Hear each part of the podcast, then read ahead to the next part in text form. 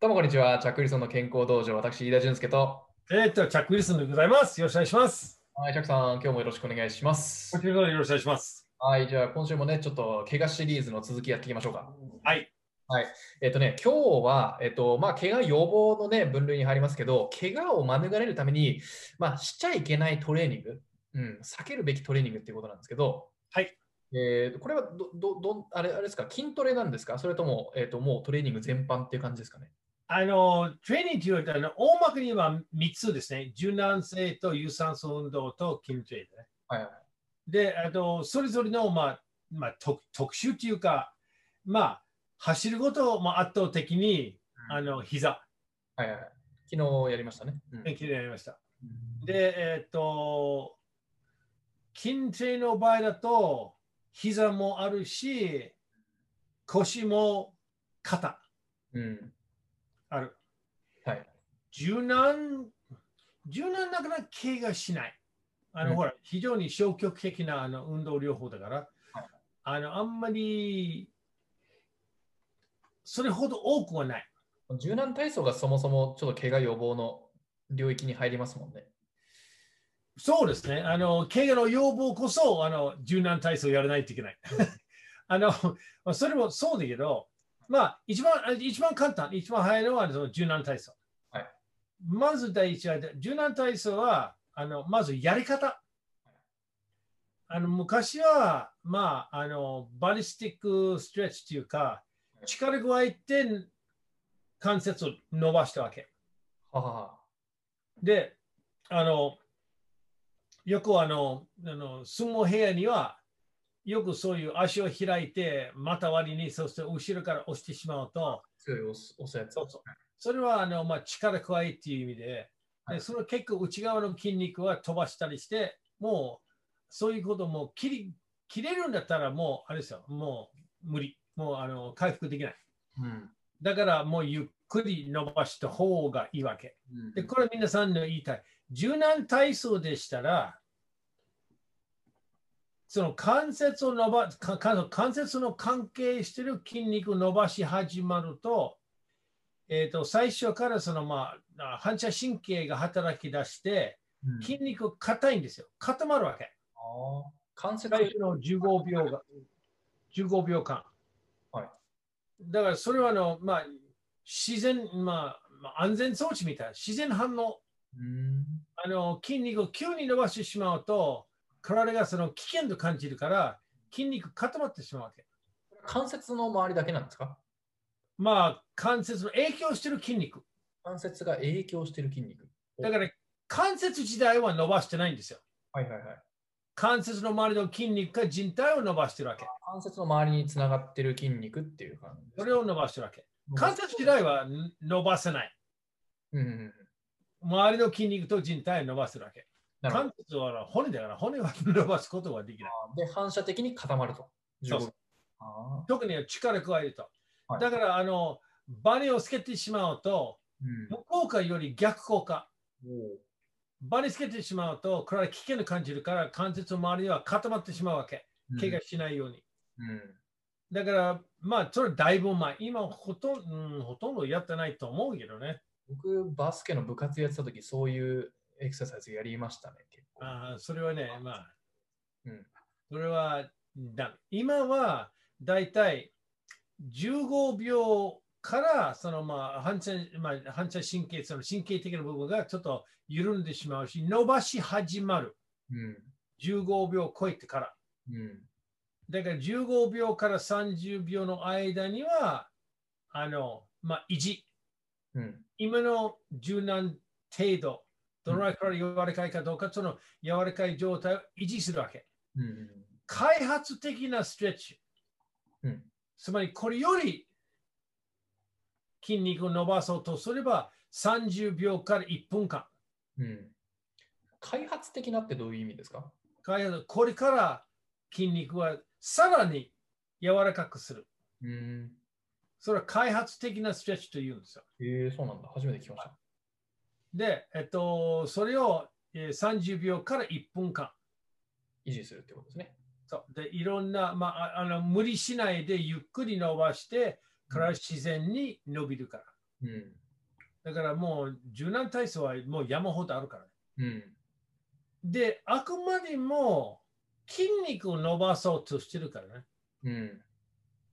で、人体を伸ばすと、人体は関節を守る役割もありますから、なるほど。それを柔らかいする柔らかくすると、関節が、まあ、外れること言わないけど、あの、まあ、ゆ緩む。こういう例があるんですよ。私前にはあの、まあ、あの、日本の優秀な選手が、あの、膝の問題が、膝がよくは、あの、外れるわけ。うん。うん。ハンドボールの選ハンハンドボール選手なんで、で、やってる間、膝よく外れるわけ。そうすると、俺、筋力トレーニングやってるんですかやってます。で、柔軟体操、柔軟体操は徹底的にやってます。どういう柔軟体操ですかとまあ、正座して、うん。正座して、そのまま後ろに倒します。ああ、なるほど。そうすると、内側靭帯、外側靭帯も伸びる。太ももも伸びます。うんでも靭帯も伸びる。でうん結局、膝が不安になるから、だかうんら、その柔軟体操をやめろって、じゃあ伸ばしすぎなんですね。逆に伸ばしすぎ。そして2週間ぐらいやめて、筋力トレーニングもやったんだから、うんそして膝の周りは引き締まったから、この外れなくなった。うんうんうんだから伸ばしすぎも良くない。これは関節特有のことなんでしょうかまあ、膝の関節は特にその、まあ、あと内側靭帯、外側靭帯、ちょっと特殊だね。でも肩もそうでしょ。うん。肩もその、あの、まあ、その靭帯を、まあ、抑える部分があるから、それを伸ばしてしまうと、肩も外れやすくなるから。うん。だから、それちょっとあの気をつけないといけないね。なるほど。アキレス腱とかはどうなんですかアキレス腱は、あの、アキレス腱は伸ばせない。伸ばしてダメ。ああ、え、そうなんですね。おそらくマラソン走ると、ふくらはぎ伸ばしますよね。はいあアキレス腱は伸ばしてないんですよ。あアキレス腱とつないでるふくらはぎを伸ばしてるわけ。あ、はいはいはいはい。そこはちょっと違うからね。アキレス腱というのは、まあ、あの、あんまり伸ばす。でも、まあ、アキレス腱伸ばしてるような形になるけど、でも実際に伸ばすのはふくらはぎ。うん。そうですね。はい。で、柔軟体操はそのぐらいでいいと思う。わかりました。じゃあ、あれですね、えっと、まあ、ポイントとしては、あれですかね、その、えー怪我しちゃうパターンっていうのは、バネつけちゃったりだとか、あとは力込めすぎちゃう、まあ、はいバリストレッチみたいな、それやると怪我すると。うんはいあとは、あれですね、人体、えっと、まあ、要は筋肉伸ばすのはいいけど、人体まで伸ばしちゃうと関節緩んじゃうっていう危険性があると。そうですそうです。うんなるほど、わかりました。はい。じゃあ、そそのの部分ね。でも、あの柔軟体操は重要よ。ですよね。はい。で、あの、あの今あの、そういうあの、まあすまあ、専門家っていうか、そういう専門家がいますから、えっ、と、じゃあ運動する前か、その後、どっちがいいかどうか、怪我の要望としては。うん、あの、専門家というと、終わった後の方が重要。うん、でも、僕はマラソンも走ったんだから、うん。走る前もやらないと、ちょっと、と筋肉が固まってしまうわけ。そうですよね。はい硬い筋肉が好かれやすい筋肉。うん。で、怪我しやすい筋肉だから。うんだからや柔らかくて丈夫な筋肉は理想的。うんだから僕のもう個人のあれですけど、えーまあ、僕はこちょっと硬いから、うんだからやる前に少し、うん終わったから徹底的うんうんの方が、あの、まあ、一番自分には合います。うんこれ皆さんに合うかどうかは別として、うんまあ、量を試してみた方がいいと。でまあ、その前にちょっとだけあの柔軟体操、関節を伸ばして、特にあのマラソンの場合には、ふくらはぎとか太ももを少し伸ばして、で、あの終わった後、徹底的に伸ばした方がいい。うんそういう意味ですね。なるほど。で、まあ、科学的な理由としては、走る前に筋肉を十分に温まってないからね。うん、そうですよね。十分、あの、まあ、でああ言葉は悪いけど、筋肉はそんな冷やすことはないからね。うんうんうんでも、あの、この弾力性をちょっと、まあ、付け加えた方がいいは間違いない。うんで、少し走る前に少し伸ばして、うんで、その終わってから徹底的な方がいいわけ。うんで、終わった後のはもう血液いっぱいこの流れてるから、うんそして筋肉は伸ばしやすいかもしれない。うんうんうんそれを考えた方がいい。なるほど。でも時間があのまあ時間がないから、ちょっとだけ 10, 10秒とか15秒であの意味がありませんから。だから1分間30秒か1分ですね。我慢大会。わかりました。わかりました。じゃあ、あの有酸素運動。はい。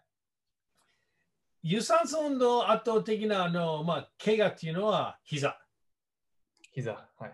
まあ、あの足首も痛くなる人もいますし、あの腰も痛くなるんだけど、腰痛くなるのは、まあ、まあ、う分かることは分かるけど、これは別の機会で腰の話します。はい膝は、あの、まあ、えー圧迫するからね。うん。ですね。あのね、その圧迫という言葉みんなも理解してほしい。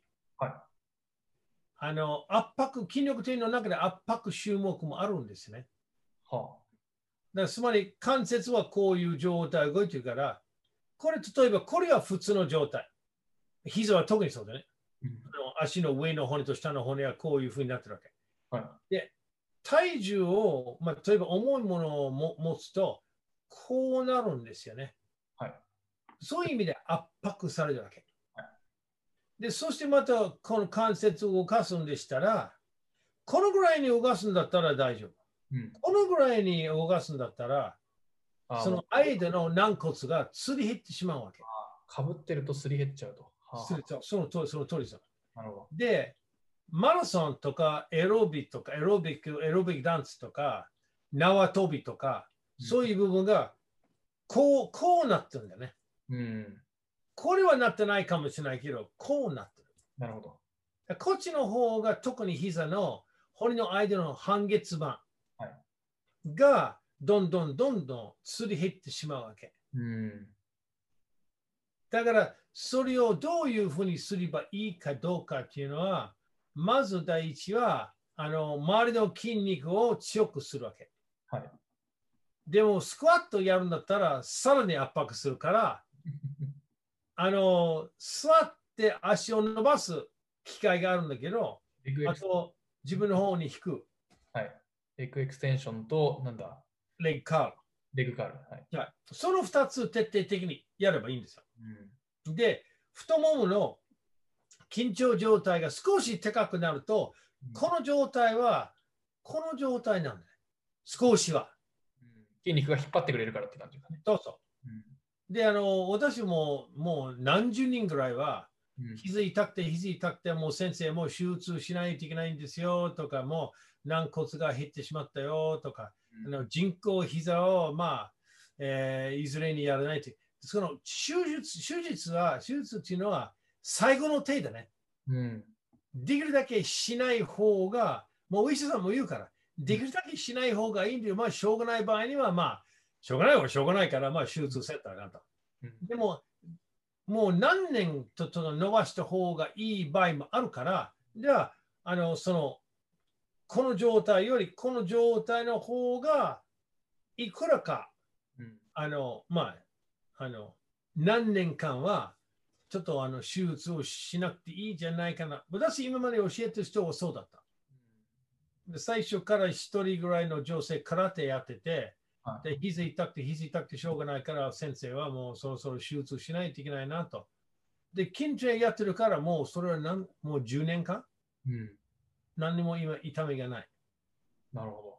すで、ごいです。自分も、自分も半月板はないんですよ。ああ、はい。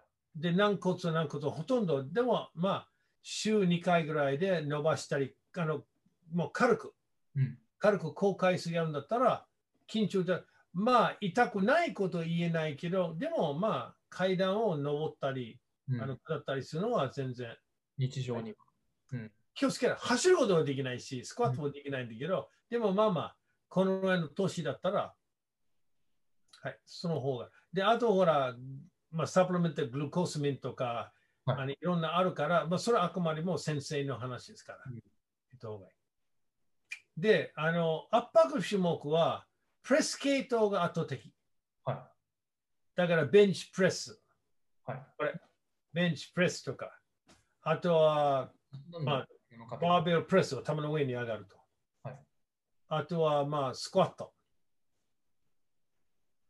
これが何の怪我あ圧迫系、あ圧迫圧系。迫、圧迫するから、怪我になるわけ。えこれはもう有酸素の領域からは出てる感じですか今度は。有酸素は膝だけ考えた方がいい。ここだけ、あ、ここだけ覚えてればもう大丈夫と。大丈夫です。わかりましたじゃあ次は筋トレだったら圧迫種目が一番危ない感じですかスクワット。スクワットは一番危ない。うん。それも、あの、脊髄も、あの腰痛も、えー膝も、全部圧迫するから。ただ避けるべき種目ってわけじゃないですよね。まあ、あの、関節の痛みの避ける方法としては若い時から筋トレをやった方がいいんですよ。うん。だから、あの、その圧迫種目除いてはい、周りの筋肉を強くした方がいいから。うん。あの、スポーツの中で、その、あの、関節に、あの、まあ、あまり良くない影響をするからね。まあ、あの、特に格闘技、うん。うん。空手とか柔道とか、あのそういうのはあとラグビーとか、まあ、ラグビーは格闘技じゃないけど、でもそれはかなりあの膝の負担が圧倒的に多いんですよ。サッカーもそうですよ。サッカーの方は膝はだいぶ痛んでるからうん。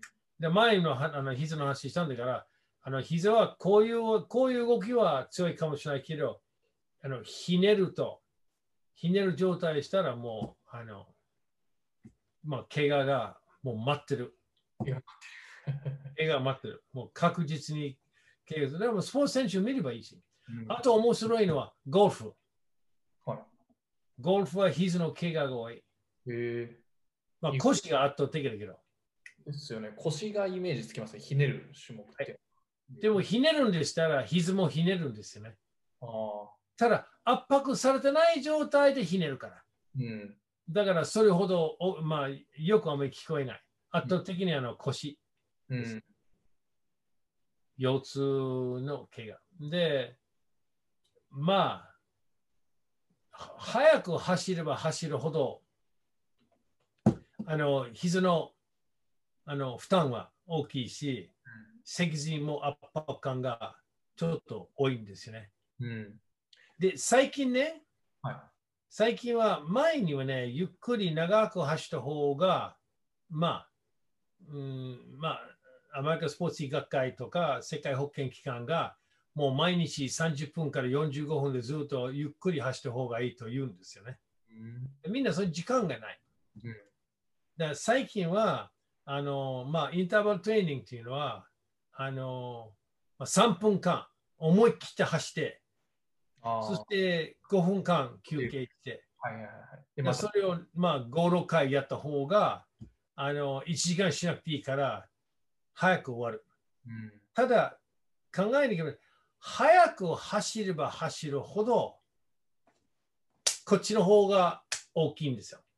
圧力が、っていうか、圧力がうんうん。来るから。インパクトインパクトがあるって感じですかインパクトある。であの、そういうスポーツを、例えばバスケット。うん。まあこの間あの、僕はもう50代の人にやったんですよ。で、バスケット、若い時バスケットをずっとやってて、もう結構でかい。で、今はね、あの、階段じゃなくて、あの、上り道はいいんだけど、下り道は、あの、反対向きで歩かないといけない。こあのぐらい膝痛いんですよ。だから、あの、一応こういうエクステンションやった方がいいよと言ったんだけど、やってるかどうかわかんない。うん。でもあれはね、あの程度でしたら、手でも手術、手術はね、ちょっとね、できるだけもう延期した方がいいんですよね。うんだから、まあ、若い、一番理想的は、まあ、日本のそうではないかもしれないけど、もう15、6歳から自分の選んだスポーツと同時に筋力トレーニングやった方が絶対でいいんですよね。そうすると、怪我の予防にはなるし、あとパフォーマンスも良くなるうん。場合もあるわけ。なるほど。そういうことを考えた方がいい。うん。まあ、ほとんどのその筋トレの問題になってるのは圧迫種目ですね。圧迫種目。で、一番危ないのがスクワットで、他にベンチプレスと、もう一個何でしたっけスタンディングプレス。この、うんこだから今ね、まああの、よく見るけど、座ってあのダンベルプレスやるわけ。よく見る。で、あれはバックプレス。で、肩こういうふうに、あ頭の後ろにこのこういうふうに持ち上がるわけ。あれちょっと用意した方がいいんじゃないかなと思うんですね。やるんでしたら前の方がいい。なるほど。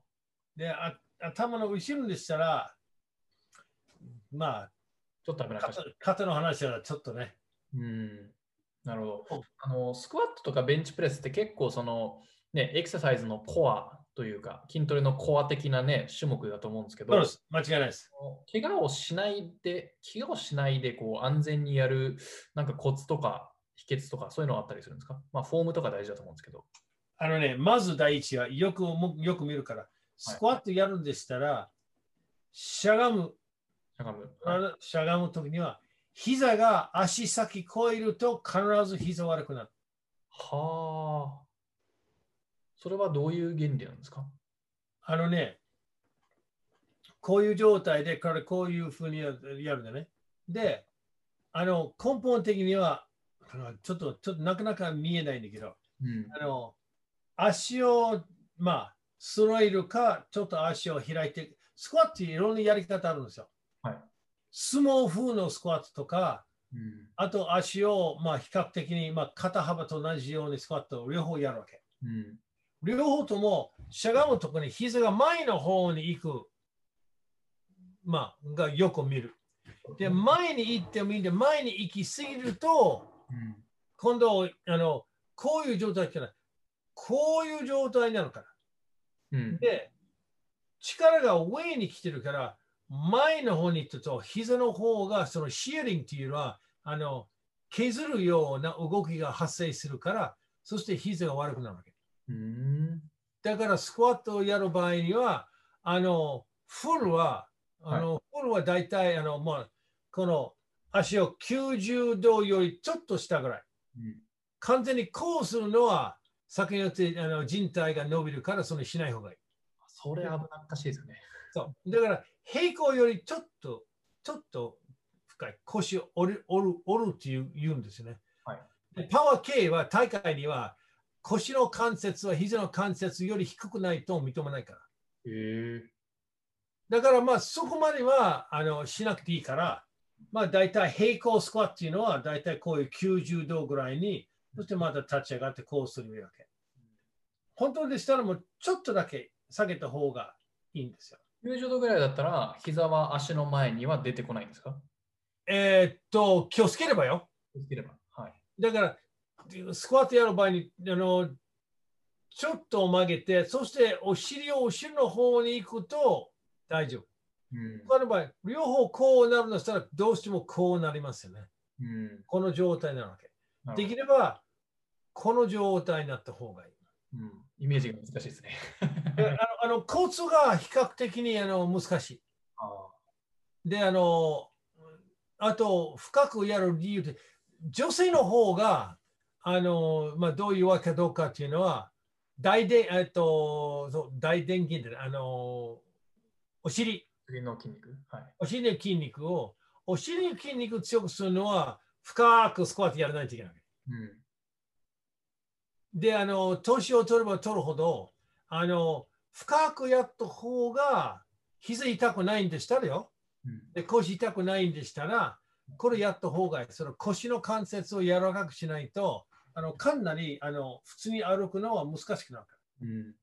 大体、まあ、今度はあの、その、まあ、あの、パーソナルトレーニングスタジオの方に行って、この、ちょっとこのあの映像を撮った方がいいと思うから、そう交通をうん。で、あともう一つ、あの、ランジって言うんですね。はいあの、足を前に。あ肩の、これもね、あの、結構危ないんですよね。危ない。おうあの、テニスやる人がランジ多いんですよね。うん。横のランジとか前の方に行くかけ。だからランジやった方がいい。同じように前の方に行くんでしたら、膝が足先超えないように腰を下ろした方がいい。うん。でランジ自体がもう体重がこうなってるから、うんだから、スタティックランジっていう種目があるんですよ。スタティックランジ。もう足がな状態で下がるってやつですかそうそう、だそれは右足だけを前へ出して、そのまま体重を下ろすと。見たことない。前の勢いはしない。で、足をかいて、体重をまっすぐ下ろした方が、そういうやり方の方が、膝はだいぶ助かる。うん。そういう種目、まあ何でもそうだけどね、圧迫の次は、早くやりすぎる。うん。あの、いきなりこのゆっくり持ち上がるんじゃなくて、あの、こういう、なんていうかな、こうしたら、こうやってしまうとか、それは関節は悪くなる。うん。いつも、あの、今日も、あの、茨城の病院に行ったんだけど、皆さんの大体年配の方多いから、もう言ったんですよね。私たちの方が人間だって筋力が、あの、鍛えて、年をゆっくり取ります。うん。これは間違いない。で、有酸素運動程度によって、膝の負担のないようにやり方するんでしたら、もう心臓と肺と、心臓と肺と血管がみんな同じ。うんだから、あの、それはあの大丈夫。それちゃんと概念も出てるから、それを従えば別に問題はない。で、総合的に柔軟性、筋力トレーニングと有酸素運動をやれば全然問題ない。だから、有酸素運動関係のはないないないないかっていうかそのあの心臓と肺は強くなる。うん。で、体柔軟体操やれば体が柔らかくなる。筋トレやればそのまま筋肉が若返りはします。関節は違う。関節は若返らない。年なりに取ります。で、体をいじめると、さらに、さらに、あの、私は結構、まあ、体力的に若いんですよ。まあ、大体実際のの年齢より2、30年若い。関節は逆、2、30年年取ってるからね。だからね、してきたい。いですつけが。だイーレさんも気をつけてね。あの、散々チャックさんに言われてるので、最近はよく染みついてます。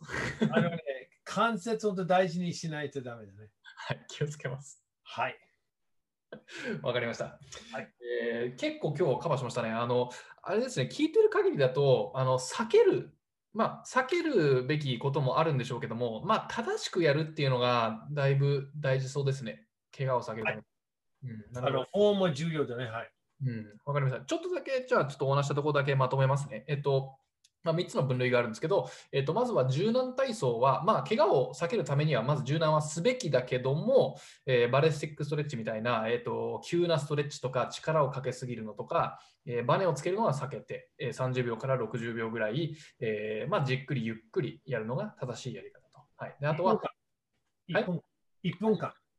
い、1分間維持してゆっくりやると。はこれが開発的なストレッチっていうことで間違いないですかはい、間違いないです。わかりました。であとは、えー人体伸ばしすぎも、えー NG と、はい、あとはいアキレス腱とかもね、はい、ということでで、えっと、有酸素運動は膝を一番気をつけなきゃいけなくて、えー気をつけべ気をつけべ気をつけるべきことは、えっとまあ、膝のクッションになるね、あの靴の選びとかそういうのもあるんですけど、えー半月板がね、すり減らないように、えーちゃんと筋トレをして、膝と膝の関節がこう開くように、ちゃんと鍛えているってことですかね、レッグエクステンションとかレッグカール。はい。わかりました。で、えっと、えー筋トレ系は、えーあれですね、圧迫系の種目、えースクワットが一番危険、あとはベンチプレスとかスタンディングプレスとか、えーランジとか、えーこの辺が気をつけてやらなきゃいけないっていうことで間違いない、わかりました。で、えっと、フォームを正しくやって、えースクワットについては、えー膝を90度曲げるぐらいが、えー安安全で、えー膝が、えー足の前に出ないように気をつけてやると。はい。わかりました。で、あとは、あの早くやりすぎも危険ということで。はい。わかりまいした。やー、さすが。よくまとめました。 はい、あのいそいそとノートをめっちゃ取ってました。あのこのラジオやってるとあの、なんか自分だけの教科書が作れそうです。 ここで、イーナさん、パスのトレーナーやればと。そうですね、いつか。 毎日それ、はい、もうたくさん知識が入ってきているので。はい。